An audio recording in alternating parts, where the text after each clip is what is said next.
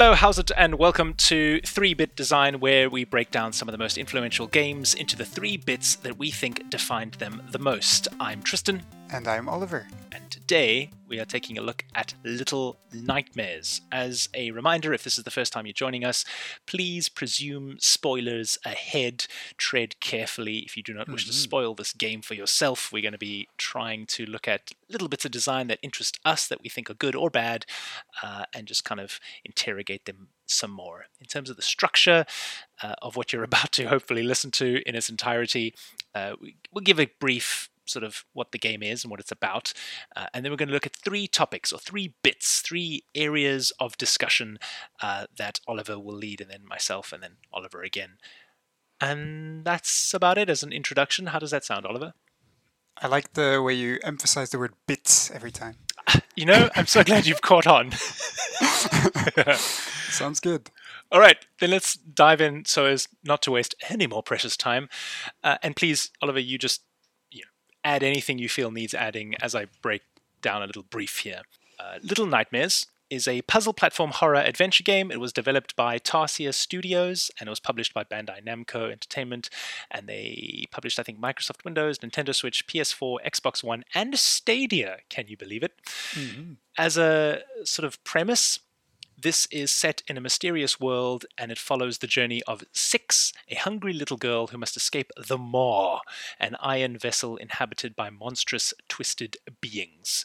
As far as we can tell, the game was positively reviewed. It generally praised its atmosphere, graphics, and sound, while its checkpoint system and short length was what was criticized most so as not to necessarily date this episode, but it will do so.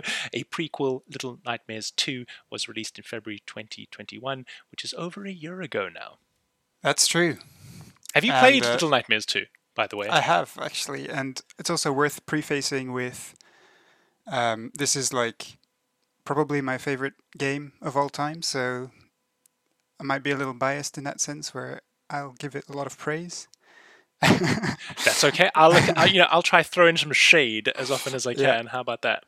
Sounds good.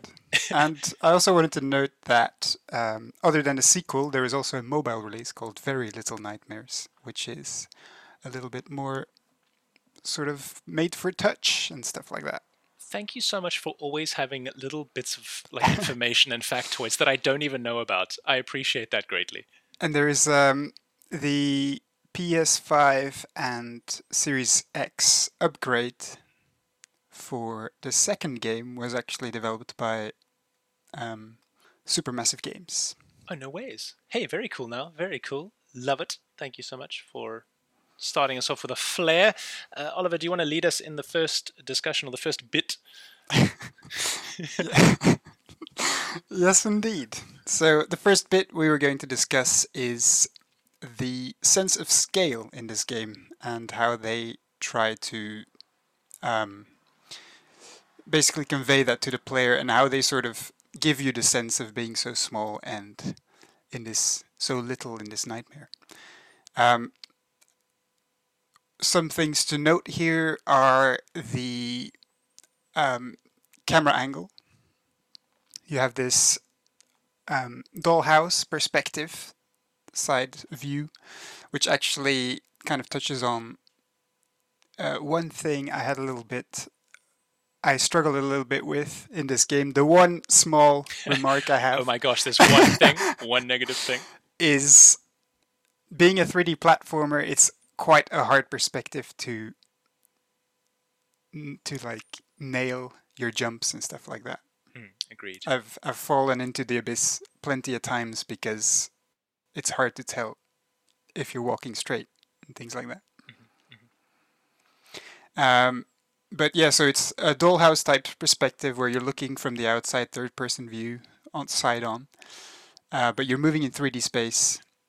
Um, they do a cool thing where you basic it's like a cut out of the room and you walk through a lot of um, vents and things like that. So you're really small. They also have little.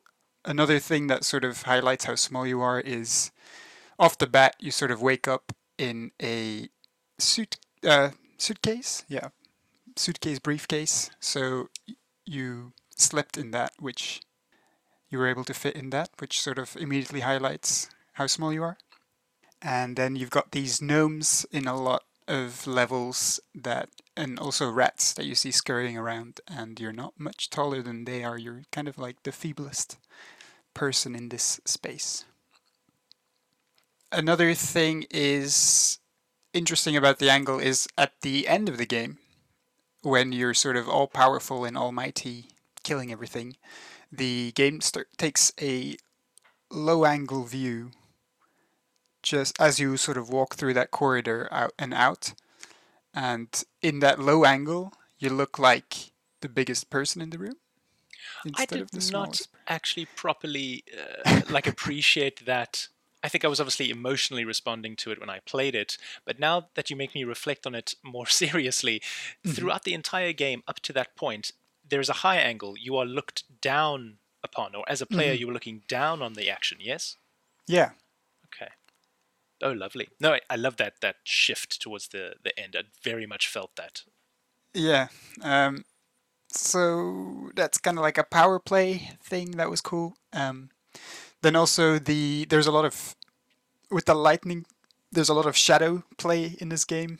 There's these, um, for example, in somewhere at the start of the game, there's this big watchful eye that you need to avoid by stepping into the shadows when it's not looking and that eye sort of moves around the room and creates these huge shadows. And I think a lot of the shadows in this game also sort of like the way you can just um, crouch and sneak into them gives you that extra sense of scale where you're able to hide behind every sort of piece of furniture or under each table and every nook and cranny from the large shadows that sort of emphasize that contrast. There's um, something. Sorry to interrupt you. Yeah. There. Um, I was thinking about how that consistently reminded me when I played. The the scale you're speaking about reminded me of being small as a child and the kinds mm. of things a child would have nightmares about. Um, you know, the world being so huge and unknowable and mysterious and in the darkness, uh, being chased by creepy big things, being hungry, I suppose, and all those things. Mm-hmm. So just sort of tacking that on as an additional uh, observation there. Yeah, and that also sort of brings me to the point of the um, enemies. They're all well enemies. Um, adversaries, uh, obstacles. Uh, yeah, I know what you mean scary beings that are also in this world that you need to dodge and avoid, they are all sort of disproportionate. There is the there is the very the first the janitor character you see in the beginning has very long arms.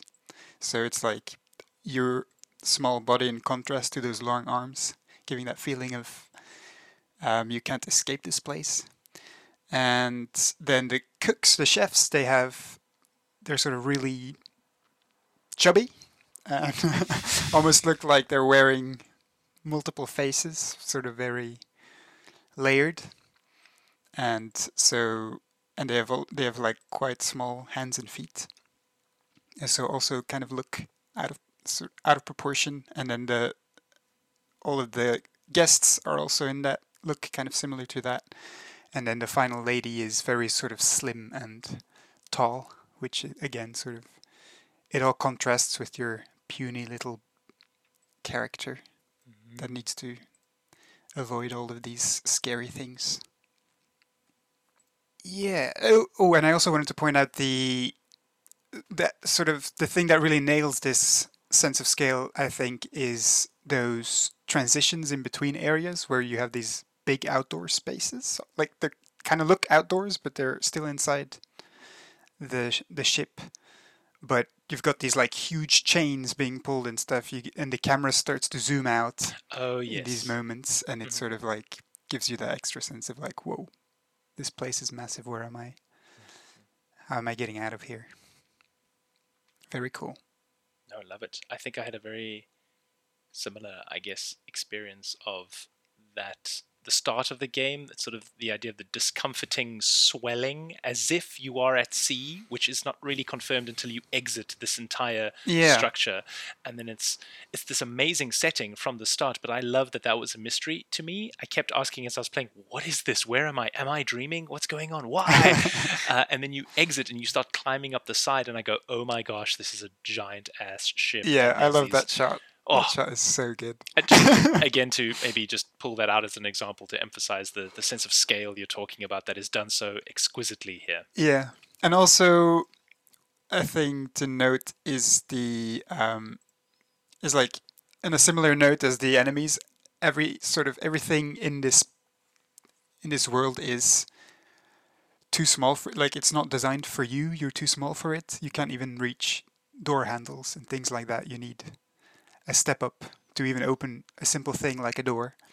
So it all all gives that sense of scale. And when it comes to sound, even every sound sounds like thunder almost like every creak is can be deadly type of thing and when they're and so you hear these creaks of the ship and the movement of the chefs and every footstep is like uh, someone stomping and so that's like i think even even the sound design here sort of helps bring that sense of scale home where you're small and fragile Terrifying and unnerving. but that's i think that wraps it up for the sense of scale i think we can move on to your bit tristan Lovely. Thank you so much for opening. Uh, we'll move on to the second bit that I suppose I will uh, lead out thoughts on is what I've named pacing creepiness. Uh, And it kind of, I'm hoping, piggybacks off what you started talking about in terms of a sense of scale and in terms of the, the storytelling uh, that this game uses. Uh, and I suppose I'm just going to address like one or two quick things. This is not a massive deep dive into this area at all by any means, but I loved that the game began uh, quite still. Quite cautious. Again, the sense of scale. You feel like a child. You're navigating this world that is very scary, very mysterious, that is not made for you. And then there are moments where the action sort of flares up, where you Mhm. are dou- darting out of a room or into a hiding space. Um, and for me, there was this example of that kind of fear or horror in a cognitive dissonance sort of way. And I think the example uh, that a different uh, sort of dev diary thing broke down is the janitor. And they're very scary. You brought them up already, the, the long arms person. Mhm. They cannot see. So they establish quite quickly when they introduce this character that they, they hear you, but they can't necessarily see you. Mhm. They're very scary. You want to run. And this is where the cognitive dissonance comes in. You can't just rush by them because they will catch you. So you have to get past them, but you have to sneak. And there are moments where you have to hold still as a player. You have to physically go. and it's like everything is making it super scary for you. And I just thought, yeah, that, was, that was one moment I thought was very interesting. Yeah, think- any thoughts on that? Uh, no, I think that totally makes sense. Uh, I I didn't even think about sort of that with that character. You sort of want to be running, but it, the game is forcing you to do it another way, and it's that's really interesting. There's a, um, think it was an article. I think it was game developer is now its name. I think it was from the uh, Priestman. Um, talks about the, our character six, the one that the player is being chased Mhm. by monstrous staff and guests on board this ship called the Maw, who are much Mhm. larger and forcing her to hide in crawl spaces and climb up shelves to out of reach places. And I just thought it was such a lovely description again. Um, around like what the hell you have to do. It's like these are this is not a normal thing. You don't just move by here.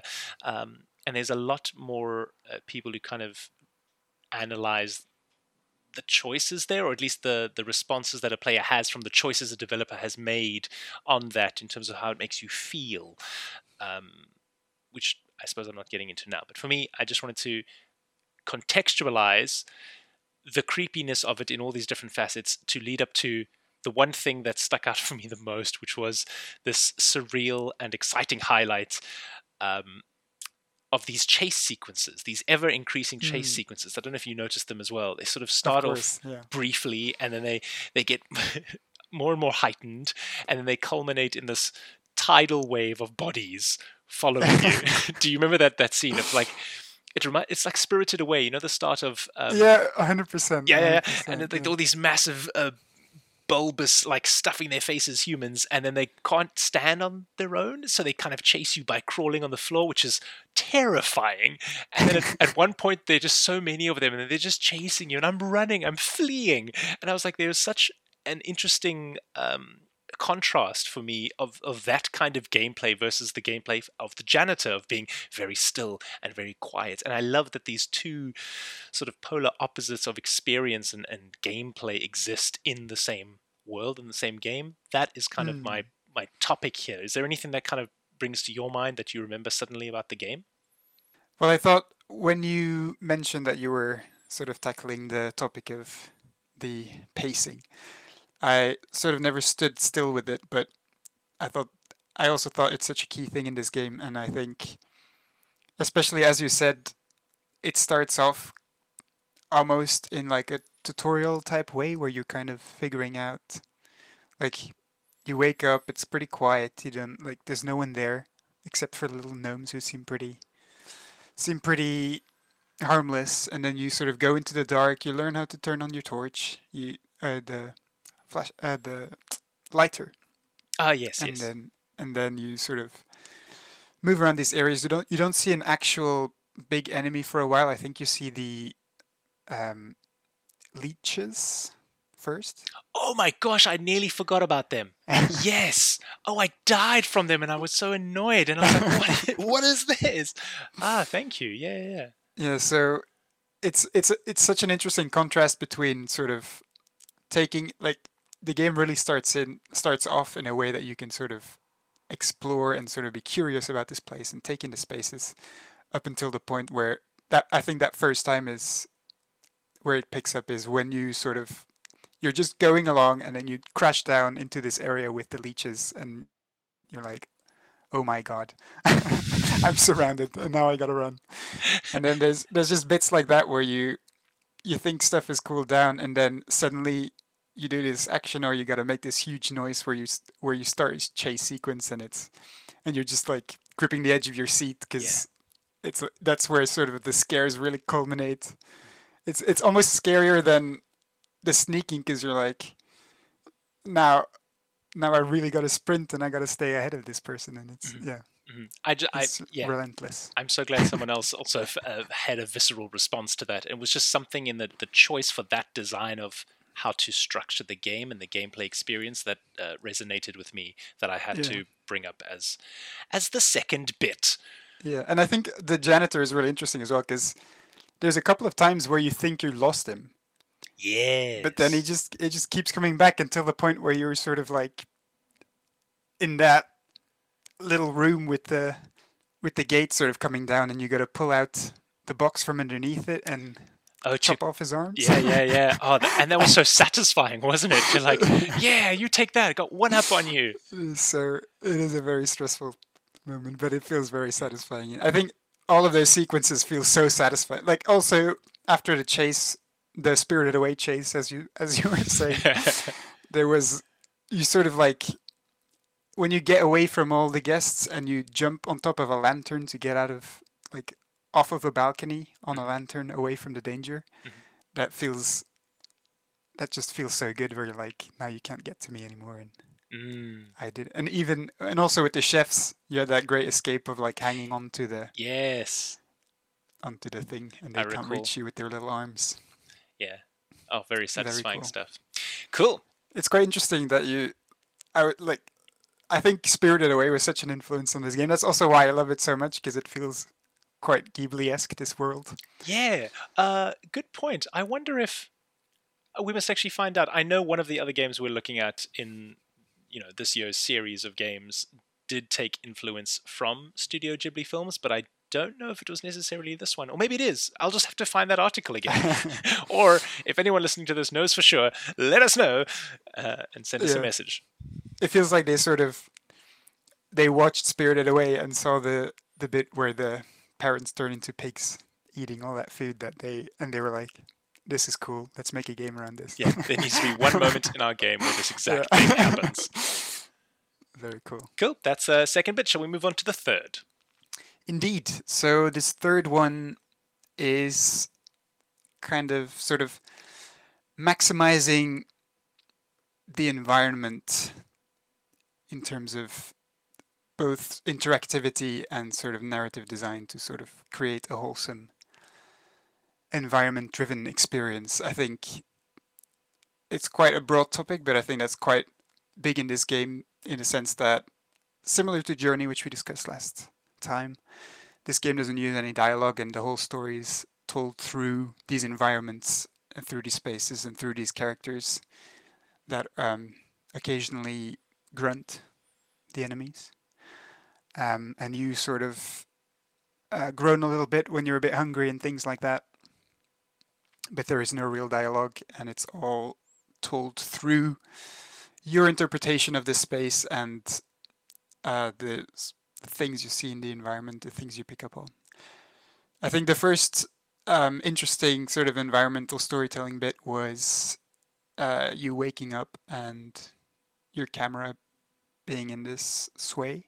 I think you already touched on this a little bit, but mm. it sort of puts the impression that you're on a moving thing or or especially a boat and but it doesn't look like a boat at all for the longest time so it's kind of like what is going on here and it's sort of an interesting introduction and um, opening up speculation about this space you're exploring yeah oh i love that so much of it is left to interpretation it's again yeah. the, the, strength of that visual storytelling we already uh, explored in journey but yeah again very well utilized here design wise yeah mm-hmm. and um, similarly the um, every sort of space you travel through has this prominent theme going for it. Like the first space is very, I think it's almost entirely gray. I think there's it's very sort of monotone, monotone colors. Mm. Um, is it monotone, monochrome? I'm not sure. What's the word? Oh, monotone sounds like it would be audio. Monochrome. Yeah, I think so. Yeah. yes, we can design. it's just a, a very sort of dull color palette in the first space, um, and there's a lot of there's like an excess amount of cages lying about. Yes. Which sort of um, emphasizes the theme of that first area, where it's all about being trapped and um, there's a lot of like bars and cages, and then there's that janitor character with his huge arms, which sort of also again give that impression of how are you going to be able to escape this guy who has huge reach. Mm, I um, think in the yeah. first bit of the game as well, in those cages, when I realized there were other children, I was mm. very freaked out. And I think right. generally overall in the structure of the game, you don't see those children again, do you? It's like you start with them as potentially one of them, but you you kind of go further and further away from other children or seeing any of them throughout the game, right? Yeah, so that's where a little bit of like a theory or like interpretation thing comes in. Because mm-hmm. before you leave the janitor area, there's this bit where you sneak around with him and he's packaging up children. Oh yes. and so he's like wrapping them up, and then the way you escape that area is through these, uh, this like machinery that's carrying these bundles across to the next area. Oh yes. So I think they are then cooking and eating these children. I mean, it makes sense, right? Because I think the next thing after that is the the chefs. I think that the next yeah. uh, chapter of of bad things. Oh, that that reading sounds like it makes the most sense. I I watched. And now you're extra spooked out. Yeah, exactly. I I saw an analysis around um, how six could be the monster and that there's this underlying mm-hmm. thread mm-hmm. of story where it's like you are actually the monster the whole time because right. there's that hunger uh, mechanic which i didn't fully understand in the game i just thought was a weird extra uh, thing and then gets really creepy when you're like trying to fight off what could be seen as your mother or this matriarchal figure that use power you take uh, and then you become the all-powerful killing everything and i was like it's an interesting reading that I mm-hmm. love is never 100% stated or uh, discarded. Yeah, for sure. And then the second area with the chefs uh, gets a little bit more colorful. It's still sort of quite a limited color palette, and it's kind of grubby, but it's more there's more light and things like that, and more colors. And then you move on to the final area, which is where the guests reside and things like that. And that's like full color spectrum, looks very sleek, and it kind of feels like it kind of feels like you know this is like the what the guests see this place as. So it's like the image that they're hiding the real horror with that's actually happening in this facility down below, which you've already experienced, which is quite cool. Mm. Um, yeah. yeah. I was just thinking, uh, you made me look at a, something else I'd found in looking into the design of this game was something I never kind of clocked, I don't think, consciously while I was playing mm-hmm. through these different environments and these sort of level uh, biomes, maybe we would call them. Mm-hmm. Uh, but there's no game over screen. So when you die or fail to do a thing, oh, yeah. whatever, you just wake up again. And yeah. I, I love how that synchronizes with nice. the whole abstract visual storytelling in terms of it making us question everything like is any of this mm. real am i dreaming and it yeah. comes back to this i love when a title of a thing is so uh, ingrained throughout every aspect of the thing and in this case it constantly made me feel like i was either in a nightmare or in a living nightmare or or just all of the aspects of that that make them disconcerting to me i thought was excellently done mm-hmm. for sure that's very cool Yes, and then that sort of brings me to the next bit where, um, same similar with these spaces. Every space is sort of designed for the characters that live in them. So in that first space, you have a lot of, with the janitor, you have a lot of sort of gaps and hanging and stuff, and large open spaces, um, with which the janitor can easily sort of climb about because he's got these long arms and reach over and things like that. And then the chef, you've got in the chef space, you've got these. Oh, and also the janitor's room is super cool. You've got this. Uh, there's this one bit where you're in his room, and there's these huge drawers that are way too long for anyone but the janitor. But oh, yeah. of course, he can reach up there, so it's it's all sort of built for him, which is cool you're making me remember that uh, with the chefs as well, seeing where they live. Mm-hmm. Uh, actually, all the characters you do kind of see where they live or how they live. When yeah. I realized that there was more than one chef, I, I was, I was shooketh. I was so frightened because I was like, "Oh, I thought one was bad enough. There is a second, and I, I remember physically going, like I froze. I was like, oh, "What do I do? Where do I go? Quick, get up these drawers over here!" And then as you do, I think uh, that second chef wakes up and like turns on the light. and I was like, just hide, just hide, just hide. Yeah, love it. That's a lovely experience. Um, um could yeah. I? Yeah.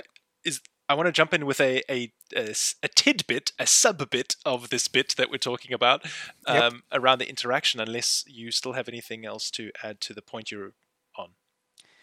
Not the current point. Uh, it will be a next point, but yeah, feel yeah, free yeah. to jump in. I'll jump in with a quick one, just yeah. so that we, or at least the thing that's interesting to me to say about it is mm-hmm. the interactions are definitely not and the furthest away from push E to pay respects. I love that when you compare uh, the way they set up the sort of controls, I guess, to a conventional choice of like a button press makes you do the thing. Um, there's like an emphatic design choice here where you feel the tension of clutching the thing while something big and scary is searching for you, like, or just in the other room. And I loved that haptic kind of response of going, I need to hold this button in as I mm-hmm. hold mm-hmm. the thing. And I'm so scared that if I let go, I'm going to drop the thing and make a noise or whatever the thing is. Yeah. And I found just a, a, a little element that kind of spoke to that in Steve Swink's book Game Feel. I'm sure you've read this book. Oh, I actually did not read this one. I mean, I haven't read the, whole thing, but I've I've scanned it and looked at places that seem pertinent to what I'm doing at the time. But if anyone wants a game feel, game designer's guide to virtual sensation, it's quite interesting uh, to look around how to juice games. Really, and there's just a point to one of the principles in one of the later chapters talks about harmony and that each element of a game's feel supports a single, cohesive perception of a unique physical reality for the player. And for me, the Hmm. harmony that this design choice of those button controls for interactions was harmonious to the whole thing that the story is trying to say. That comes back to the sense of scale and being this child and everything being confusing and an abstract thing that doesn't make any sense. I thought it was excellent. More details on that are in a YouTube video by J Mate, JM8, the number, uh, a video called Control, which is about the controls of Little Nightmares. That's my little Hmm. tidbit insertion. Carry on, Oliver. Yeah, no, that sort of nicely brings me to the point of um, I like how all of the puzzles make you directly interact with stuff that is almost kind of naturally within the environments. So there's nothing like clearly there's nothing super clearly sort of puzzle placed there. It's more like this is the environment and this is what you have to work with and how are you going to get to the next room?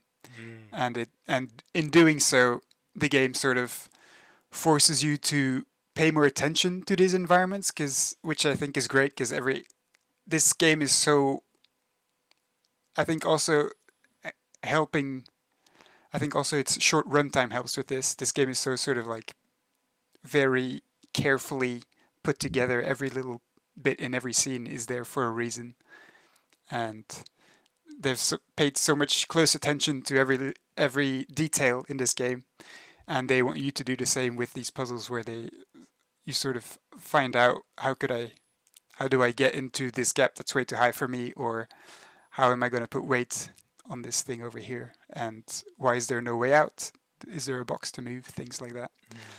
Um, which, for example, uh, there's this bit in the beginning where there is this the first time you need to open a door and the handle is too high, there is in the middle of the room there is this man who hung himself seemingly from above, and all you see is his legs hanging, dangling, but below you see a chair, and so and you can it's kind of like very dark and puts you in this oh, puts you in this very creepy feeling mood that you then actually need because that chair you need it to open that door. So you need to then pay attention to that chair and then you notice like oh what's happened here? And it sort of like makes you really take in the whole space. And then my final sort of point about this environment stuff is the there is like an overarching theme of sin. There's this there's this game seems very inspired by the seven deadly sins where every character is a sin and the space is called the Maw the the ship which can be defined as a throat or a gullet or a stomach and sometimes even of a greedy person something that seems to surround and absorb everything near it a couple of definitions from maw Mhm. so that's kind of interesting. So you're kind of like in the belly of the beast, to say. Oh, I mean, Um, that's lovely. That is very lovely, yes. and that's also when you see the guests coming on board, they board uh, sort of in the middle of the ship.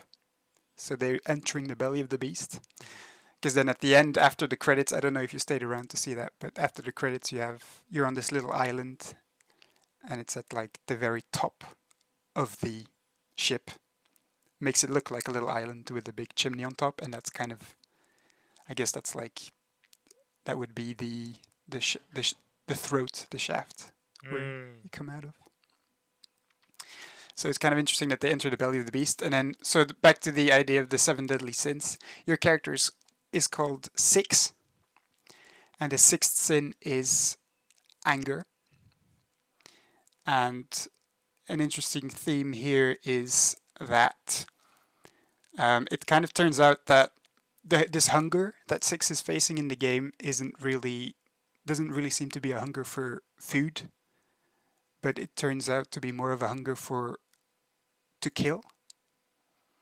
Because especially when you got that point where the gnome was offering you a sausage, the your character doesn't take the sausage, but he bites directly into the gnome. hmm So it can, and that sort of escalates more and more. So you're always looking for, and then especially that sort of escalates at the end where you you're sort of all powerful and relentlessly killing everything that gets in your way before you make your exit of this place and you go and, it, and it's kind of creepy because you go out into the this crazy raging being has just been left out into the world and what is she going to do next What a lovely take on it. I really like that. I didn't even consider that. Again, I love it.